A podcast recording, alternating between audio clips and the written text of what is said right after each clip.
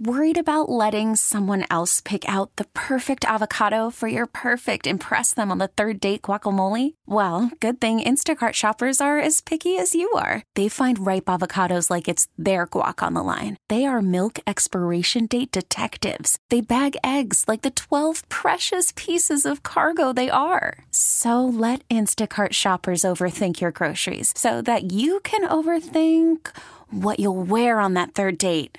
Download the Instacart app to get free delivery on your first three orders while supplies last. Minimum $10 per order, additional term supply. We really need new phones. T Mobile will cover the cost of four amazing new iPhone 15s, and each line is only $25 a month. New iPhone 15s? Only at T Mobile get four iPhone 15s on us and four lines for 25 bucks per line per month with eligible trade in when you switch. Minimum of four lines for $25 per line per month with auto pay discount using debit or bank account. $5 more per line without auto pay, plus taxes and fees. Phone fee at 24 monthly bill credits for all well qualified customers. Contact us before canceling account to continue bill credits or credit stop and balance on required finance agreement due. $35 per line connection charge apply. Ctmobile.com. Welcome to Overnight America with Ryan Wrecker, sponsored by Michael's Flooring, the flooring experts. Michael'sFlooringOutlet.com. on the voice of St. Louis, KMOX.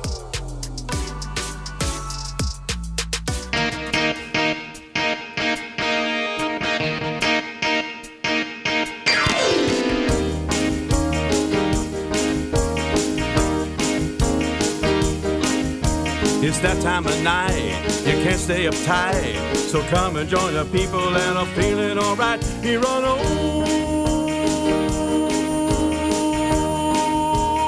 Overnight America.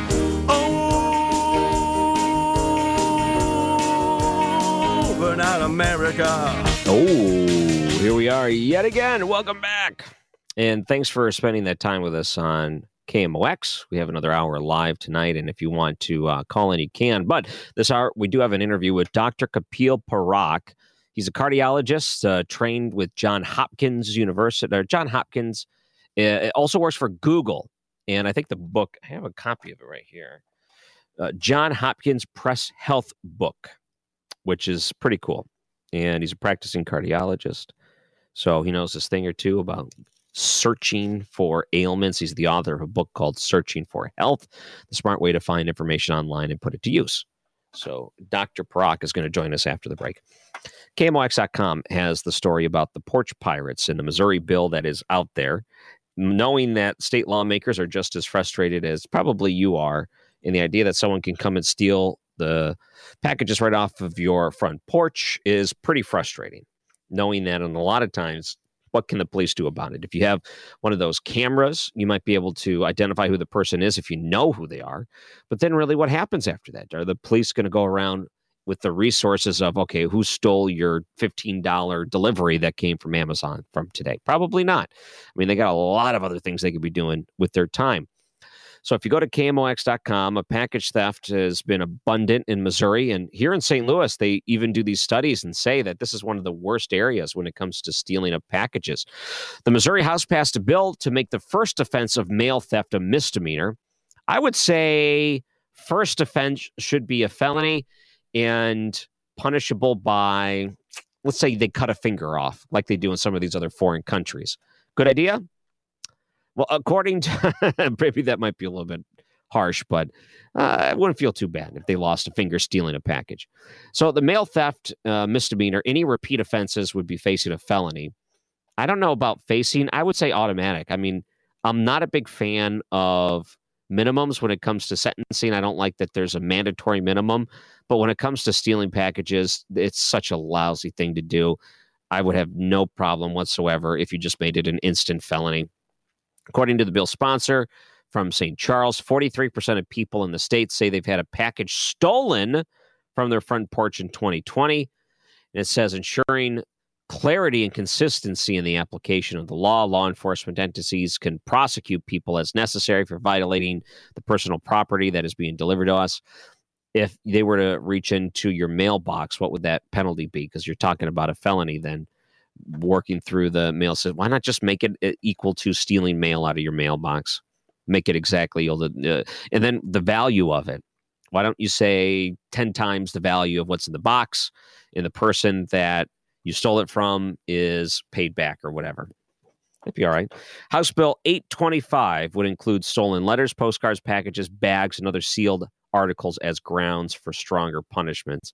Make it as strong as you possibly can. I would 100% endorse that. No problems whatsoever. All right, coming up after the break, Dr. Kapil Parakh, a cardiologist trained with John Hopkins, works at Google, author of a book called Searching for Health. Have you ever wondered the right way to search for an ailment? It's not a bad idea to know that you could have a little bit of uh, training to search and it'll do you a lot better in the long run. So we'll talk to him about that after the break on Overnight America KMOX. Dependable. Traffic and weather together on the 10s. Weekday mornings on the voice of St. Louis. KMOX. And joining us now is a practicing cardiologist, also trained at John Hopkins and works at Google, Dr. Kapil Parakh. Thank you for coming on to KMOX. Thank you for having me. I think a lot of people do online searches for anything that comes up when it comes to their bodies. Um, I think that a lot of times, if they're experiencing anything that's out of the ordinary, the first thing they do is pop it in to a search engine. So it's it's fascinating to see your new book titling "Searching for Health" because I think everyone's pretty much have done that. You know, that's part of the reason we wrote it. It's a, such a common experience, and unfortunately, not always a good one. Um, many people search for information online, but don't always um, leave from that experience empowered and understanding how to use that information, uh, you know, to to talk with their doctor and to make health decisions. So we're trying to fill that gap between what you find online and the conversations that you have with your doctor and how to make that information more useful and make that process more seamless. Now, tell me if you think this is true or not. I feel like most people are lazy when it comes to searching. So let's say something happens and they immediately say, Oh, I wonder what this is. So I'll do a quick search. And then they'll take the first link on Google, they'll click it, and they'll say, This is this has got to be it. And they only go like one link deep. So they're not properly getting diagnosed. You know, you raise a really important point. So I wouldn't call it laziness. It's just how we're trained to search, right? This is the framework that we talk about. So there's a, a framework that the average person uses when searching. So if you're going to go out to dinner, you're looking for one restaurant, or if you're going on vacation, you're looking for one place to stay. And so we're sort of um, our framework of searching is really to find one answer to something that we're looking for. Mm-hmm. When you um, go talk to a doctor about some symptoms you might be having, doctors think in the context of a list of possibilities that we call a differential diagnosis. And so the idea is, you know, you can obviously go to, go to medical school using a book, but what you can do is start using some of those frameworks to inform the way you approach the situation. Mm-hmm. So what we recommend is, you know, sure, go ahead and, and click that first couple of links and see what that first condition is, but then think what else could it be, and then go back and find some of the other conditions, and then we provide tools to help you sort through, well, which one is more likely or which one should you take more seriously? And then what do you do about it? Do you make an appointment right away? And there's so many options. Do you try and call a triage line, telemedicine, mm-hmm. and and you know ways to think about that process as well. You know, I uh, what do you do for Google, by the way? Yeah, thanks. I've been at Google um, six years. I worked on search for three years and now I work on uh, smartwatches and products like that. Okay, so I am someone that's a little bit uh, skeptical when it comes to online privacy. Someone that really tries to do everything they can to try to keep their online everything private, just for the sake of you know, uh, you, you know, you just want to be careful. So I always wondered about this, and I was always curious about this because I feel like when you search for something or whatever, maybe you're online and you type something in somewhere on your computer, it's so strange because all of a sudden an ad can pop up and it could somehow try to diagnose you, as in the ad will pop up and it'll say something along the lines of, feeling shortness of breath, why don't you try this or whatever? Or like Facebook is really interesting because they'll put it inside of your feed and they'll say, you know, have you seen a doctor about this lately or whatever? And I feel like sometimes the the big tech companies are kind of like picking apart pieces of information, little breadcrumbs you've put in there, and then they piece it together on your behalf, almost like it's diagnosing you, and then it tries to suggest it back to you. Is there any truth to that? Does that happen? So, you know, I think you raise really important points around privacy and advertising and so on. Um, I have to clarify this is uh, a personal effort, so I don't speak on behalf of Google. This Right. is sort of something I did out of my own interest.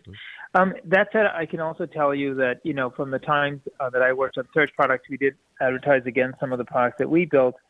But generally speaking, this raises a larger issue, which is whenever you find a piece of information that you anal- that you're looking at, right, a, a piece of content, an ad, anything that you're looking at, a website, I think it's important to think through who wrote that and why did they write it. Every every time you see, you know, something that's touting a supplement or a medication, um, I think understanding where that came from and what their motivation might be could help you sort of understand how to place that in the context of the the journey that you're on. And sometimes, you know, it might be valuable. You never know. But oftentimes, what could be useful is to check with an authoritative site like a so uh, anything that ends in a .gov, like the CDC, for example, or things like that, um, or you know, large medical centers like the Mayo Clinic or, or one of those. And what you can see is if they also recommend that for your condition, then go talk to your doctor and see if that's right for you. But if the only place you find that recommend, recommendation, that treatment on that condition is, you know, a couple of sponsored websites, then probably take that with a grain of salt and, and you know, think twice before falling through on those kinds of things. Yeah.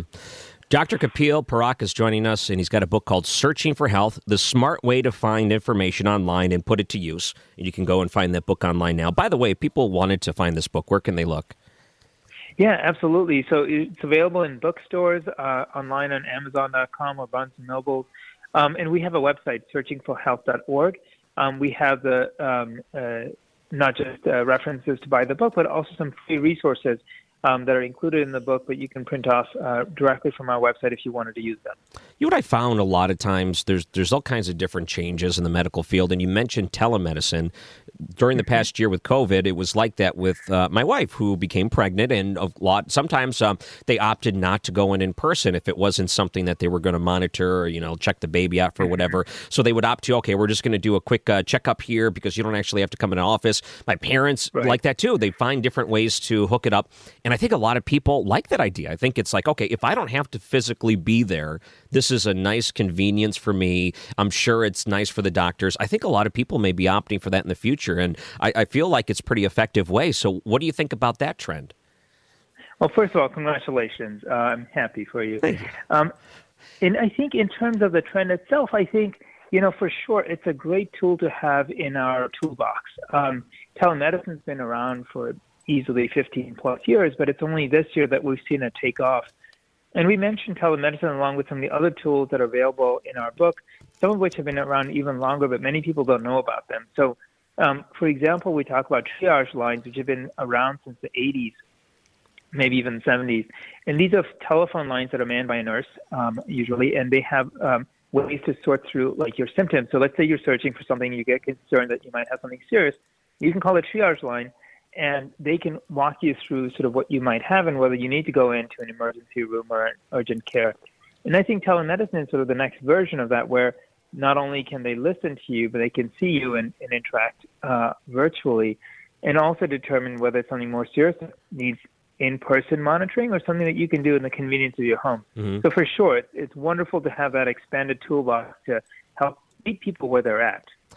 I know this is great. I'm, I'm able to ask all kinds of questions to a doctor, a specialist of these things. So this is a, a nice interview. I'm really enjoying this. Um, I was curious about this side of it too, because in America, sometimes we wonder what's the best way to fight whatever. And we've been talking a lot about COVID over the past year and how to fight it. And, the, and the, it's, it's interesting because at first we didn't know too much, and then we said, okay, maybe if we take this uh, hydrochloroquine, maybe we do remdesivir.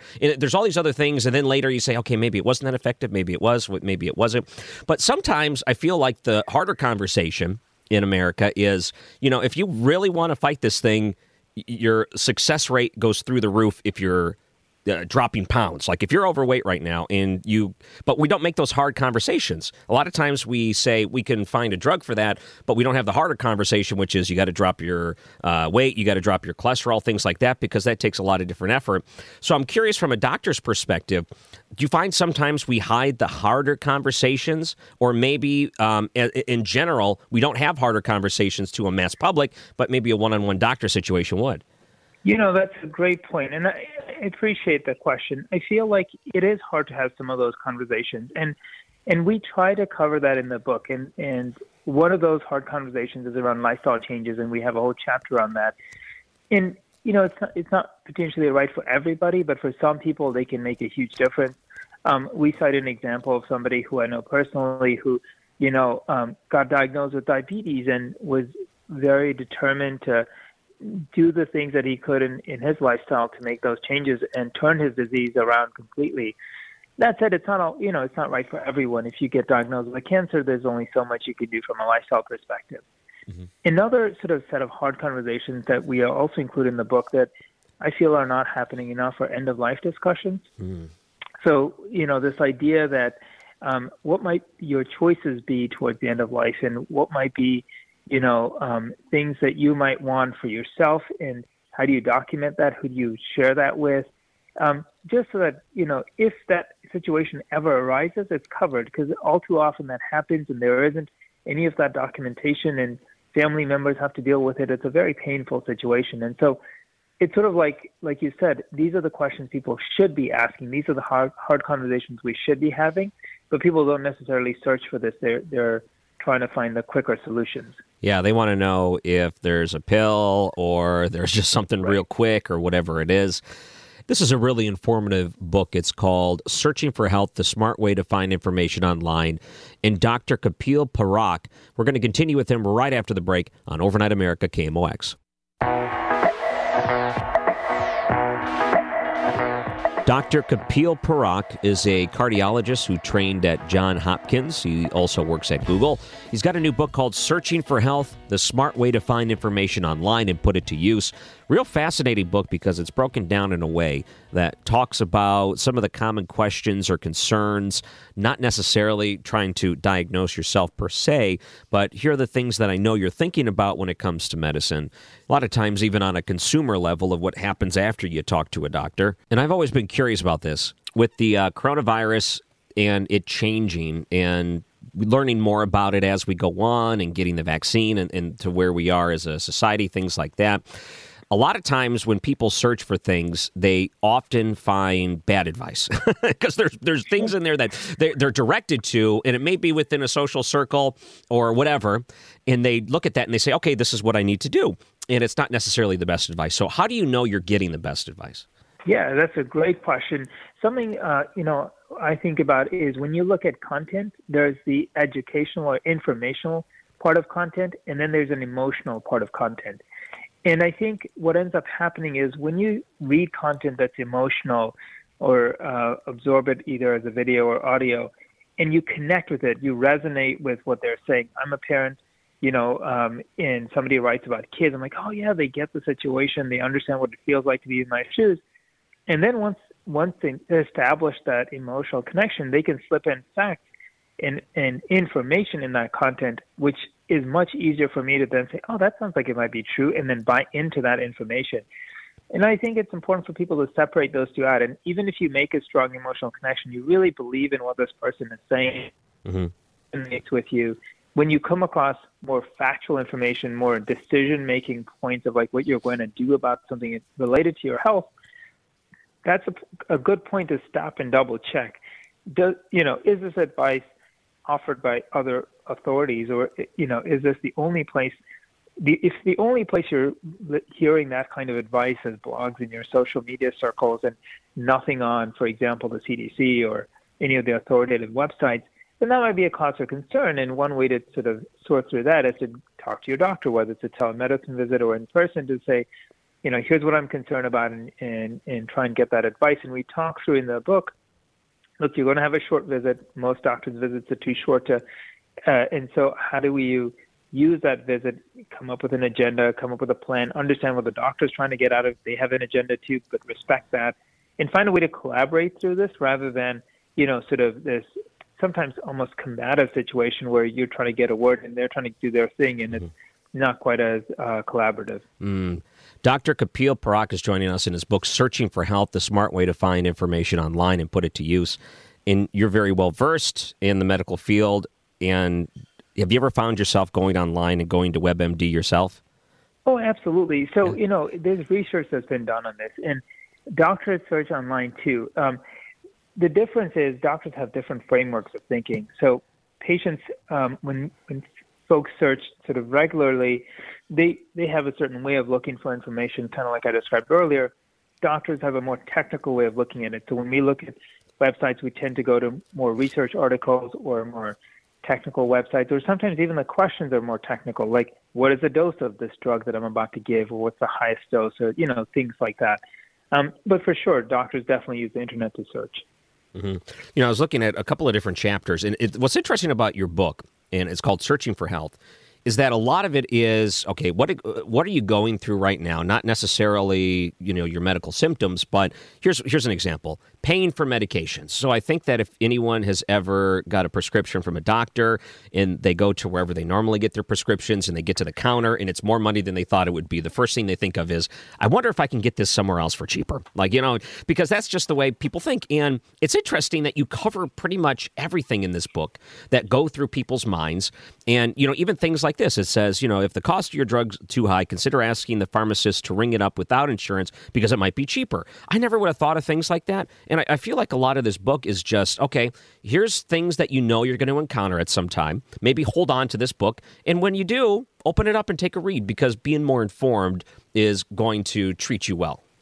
You know, you hit the nail on the head right there. It's exactly it. Like, we want this to be a resource. Read through it. If you're not going through anything, put it away. And, like, the, the, the day you are, you can pick it up and take a look. Um, and we try to cover all sorts of things that people search for because that's the nature of this information is that it's you know healthcare is one of those things where the needs are episodic. You some you're going through something, you have a lot of needs. Like if you got a new diagnosis and you're overwhelmed, then you got to learn everything about it, get new medicine, learn how to live that life, and then it sort of goes away, and you're either in a chronic state we've learned how to handle the disease, or the disease goes away until something new happens. Either you know you have a complication or a second diagnosis or something like that. I was going to ask about some of these home remedies. My grandma was really big into them. Uh, she loved Reader's Digest, and she would clip things off and put them on her fridge. And she would have things like, "Do you have a toothache? Put a ice cube at the webbing between your thumb and forefinger, and that'll get rid of it." Or, "Do you have uh, a headache? So take a clothespin and put it on your left uh, pinky toe." You know, it's weird stuff like that. These these home things that have been passed down the wives' tales generations to generations. Have you ever found any of those to be like, well, actually, that does work? Have you ever found that some of these home remedies are super effective? In fact, you would actually recommend it to other people that may have an ailment? You know, it's really interesting that you asked that. I've not heard the ones you mentioned in particular, but I think there's a whole world of complementary and alternative medicines. And um, by, by just ignoring that, you sort of throw the baby out with the bathwater. And there are some um, there is science that's starting to emerge around some of these tech, um, some of these um, approaches maybe and or specific compounds that actually can be quite effective. So two specific ones come to mind. Um, one we cover in the book, which is is a, an ancient um, Chinese um, medicine that was used to treat malaria. Um, it's called artemisinin.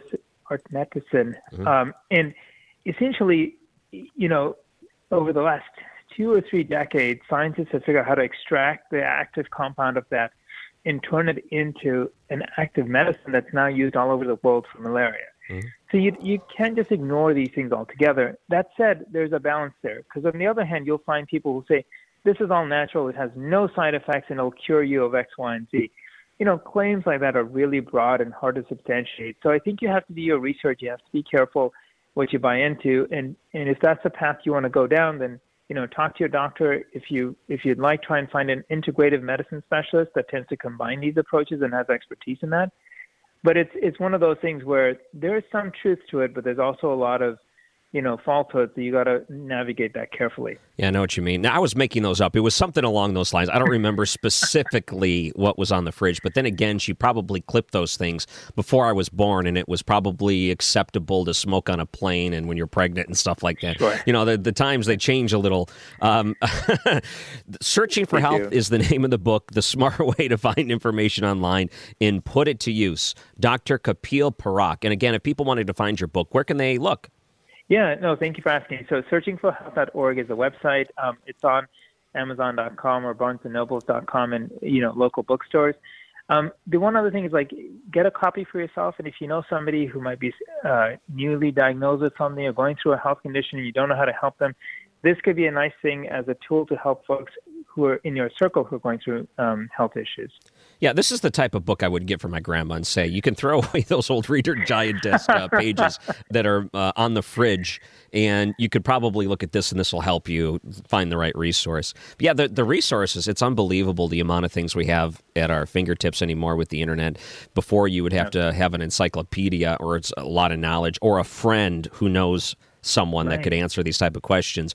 But it's so much easier to be able to search for these things, and it's kind of a blessing and a curse at the same time because sometimes you get to the wrong answer because you know you right. click the wrong link or whatever. So it's interesting times. If if we were to forecast the future and the way things look um, what do you think it's it's going to be? What do you think is going to happen in the medical field? Do you think we're going to go to all telemedicine all the time? Do you feel like the uh, do you feel like there's you know the walk-in clinics are super popular right now? The ones that are sure. like the you just don't even set an appointment. You just sign a list. You go in. They accept most healthcare and, and insurance and primary doctors. You don't see them as much anymore because people just do the walk-in. So, uh, do you think there's going to be a big change in medicine over the next couple of decades?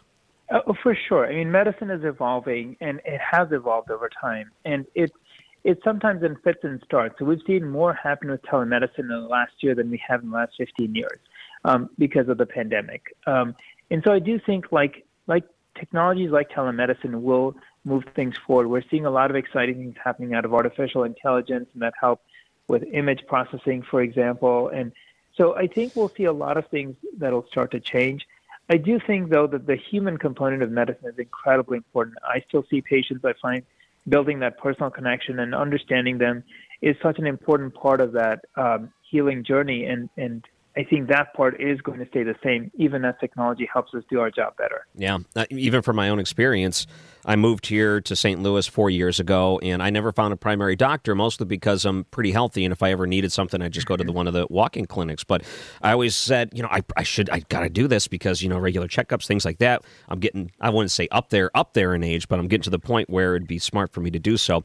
And it's interesting, books like this. There's so many great pieces of advice, things you're going through, uh, and you know, this will probably ease a lot of fears. Searching for health, the smart way to find information online and put it to use. Dr. Kapil Parakh, thank you for coming on to KMOX. Well, thank you so much for having me. It was really a pleasure to do this. And he joins us on the Bommarito Automotive Group guest line on Overnight America, KMOX.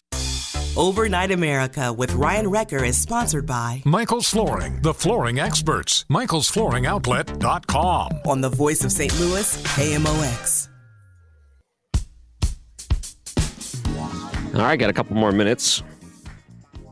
Let's um, bring this one story. Governor DeSantis in Florida signs the anti riot bill into law. Doesn't want to have to deal with the repercussions of what's going on across the country and then finding that people want to use that as an opportunity to destruct their own communities. So the governor began campaigning for the measure last year in response to the protest over police violence. Uh, DeSantis signed the new law into the county and awaits. Um, oh, this has um, happened actually before the Derek Chauvin case verdict came through with the three guilties. So he signed this in.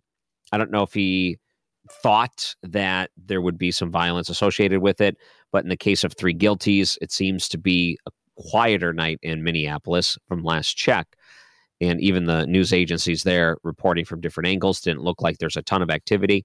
I think we'd have seen things a lot worse in these large cities, including starting with Minneapolis tonight, if there were some not guilties there. And just as indicated by Maxine Waters, her trying to get her wishes in that case. So the new law went into uh, into effect. Under the law, penalties will be enhanced for crimes committed during a riot or violent protest. It allows authorities to hold arrested protesters until a first court appearance, and it establishes new felonies for organizing or participating in a violent demonstration. The thing that sign when I look at this says allows authorities to hold, arrest protesters until first court appearance. I think about a, a, couple of different things. And one of the first things that came to mind was that after the different violent uh, protests and the riots that were here in St. Louis, you had police make a fair amount of arrests, all of which seemed to have went nowhere with Circuit Attorney Kim Gardner. Her first action was, well, you know, we can only hold them for 24 hours and there wasn't enough for us to hold them on, but we reserve the right to prosecute them in the future. Yeah, like that happens. But that was uh, something that was pretty concerning because you had a night where they were burning buildings and shooting at police officers and killing uh, innocent people, including Captain Dorn. Pretty terrible acts of violence that were committed that night. Uh, despicable, terrible acts of violence. And what you found is that outside of murder, I don't think anyone was held accountable for that. We were watching it all live. I mean, Fox 2 had the chopper up there watching people come in and out of buildings that were just grabbing things. There were uh, people setting fires live on television, uh, watching the 7 Eleven burn down and all of those things. So it, it brings into the attention that there needs to be more resources to punish the people that are caught at these things and really discourage people from going out. If there's a riot going on, that's not a peaceful protest. If they're burning buildings down, that's not a protest that you want to be a part of. And listen, let this be a reminder that if the people around you are doing things that are illegal, you're going to get caught up in it. And it's going to be difficult for the police to tell the difference between, you know, someone that just lit a building on fire, uh, maybe it's the person next to you, and the person that was just there witnessing, watching this sort of thing stay away from that. Remove yourself from that situation. Don't be caught up in the nonsense and the garbage. Because how many times do you find people think, oh, you know what, I'm just going to, I'll just stand here and I didn't do anything wrong, but the person next to me shooting at police, you might get hurt in the process and it's unintended. And you, uh, just get yourself out of there. As soon as someone does something illegal, get away from it. Don't be part of that because it's not a protest at that point. You've become part of a riot. Ron DeSantis on that. I think it's really remarkable if you look at the breadth of this particular piece of legislation. It is the strongest anti rioting, pro law enforcement piece of legislation in the country. And there's just nothing even close. Yeah, not bad. I, I think a lot of people look at this and say that there needs to be something in place so where you're not just sitting ducks out there as a police officer and you feel like even if you were to make an arrest, the prosecutor wouldn't bring it up to begin with. That that needs to stop. So here we are, uh, Governor DeSantis. Good for him. I, I know Florida's a little bit different from St. Louis, but there's so many these pretty radical people that are in offices, including here in St. Louis. And we find that the murder rates are skyrocketing in places, and he's probably recognizing this and saying, "I don't want that happening in our major cities. This this can't be. We don't want that. Maybe make a stand." Which case in point on Newsmax with anchor Greg Kelly, he had David Dorn's wife, Sergeant Ann Dorn, on to talk about the verdict before it came out, knowing that the verdict of the Derek Chauvin case would be coming out here pretty soon. So he brought him on and wanted to talk about this because you heard the you, you, heard the words of Maxine Waters, a congresswoman from California, go out there and talk about getting aggressive and all of these things and confrontational and using these uh, codes that say that hey uh, when things get bad and it's not the way that we want it to be uh, we're the ones that are the arbitrator of uh, what should happen. So it's up to us to decide if we burn a building down or not or you know harm someone else in the act or whatever. So she's out there marching and uh, not so much marching. I, I don't think she moved all that much but showing up taking advantage of the situation and then flying off i'm sure on a private jet back to california so she gets out there, she puts all this language out there, and they were asking about that because that type of language and that type of mindset is what led to the death of Captain Dorn here in the city of St. Louis. So before the verdict was read, knowing that things could go pretty violent across the country, starting in Minneapolis tonight, luckily that wasn't the case with the violence. Uh, Newsmax anchor Greg Kelly was asking about this. What's the message you would have for President Joe Biden? If you would have a message for him at this moment, I said earlier in the show, I think he should be jumping up and down telling people to, you know, not riot. And I'm not getting that message, Mrs. Dorn. No, he, there should be a, a, nationwide outcry for peace, uh, for calm. You know, wait for the verdict. Let the courts work this out. Um, we don't need any more lives lost. We don't need any more businesses destroyed, families torn apart. I mean, not only does our family suffer, but um, anybody who's known David, who's touched by him, who's ever worked for him, their life was torn apart. And then the young man who killed him, his family's now suffering because he's going away. You know, it just destroys too many people. going away. Let's hope they throw the key away. And uh, going out there with a loaded weapon and seeing how everything played out, didn't seem like there was a lot of hesitation to take someone's life that night pretty despicable, terrible night in the city of St. Louis. And as they lost a family member, recognizing what led to it, going around saying there's not a lot of um, not a lot of uh, Democrats like Maxine Waters is a great example, calling for peace in a moment like this. Uh, no, not so much. Uh, they're out there saying that uh, this no justice, no peace stuff means that if we don't agree with justice, as in what the courts decide on in this case, then it gives us uh, the justification to go out and commit these terrible acts. And what a what a living testament of what a terrible message that is, with Sergeant Ann Dorn standing up there and saying that's the that's what led to the murder of my husband. So no, you should be calling for peace in a moment like this, no matter what happens. And that's the hard part. That's the hard pill to swallow for some people. No matter what happens. Captain Dorn's son Brian was also on the show and was asked about this. Brian, uh, again, the lack of proactive, uh, you know, let's stop this uh, kind of positioning is baffling to me. Yeah, it, it is very baffling because uh, there's nothing wrong with going out peaceful protesting and everything. But when it turns to looting and rioting, that's something that we can't stand for. I mean, it's it's unnecessary. And a lot of people get hurt. And that fretful morning, June 2nd, uh, my dad lost his life because of some looting and rioting instead of peaceful protests. Yeah, it's pretty terrible. All right, well, that'll do it for us here on Overnight America. The replay hour is coming up next, and you're going to hear a couple of different uh, interviews, including Tom Sullivan, who gives us an update from this county council meeting. Pretty big development when it comes to tracking that COVID money. And Dr. Don Vaughn is the head of product, and visibly, he's going to join us to talk about a new survey they conducted. Enjoy the rest of your night. We'll see you tomorrow. Bye. T-Mobile has invested billions to light up America's largest 5G network from big cities to small towns, including right here in yours. And great coverage is just the beginning. Right now, families and small businesses can save up to 20% versus AT&T and Verizon when they switch. Visit your local T-Mobile store today.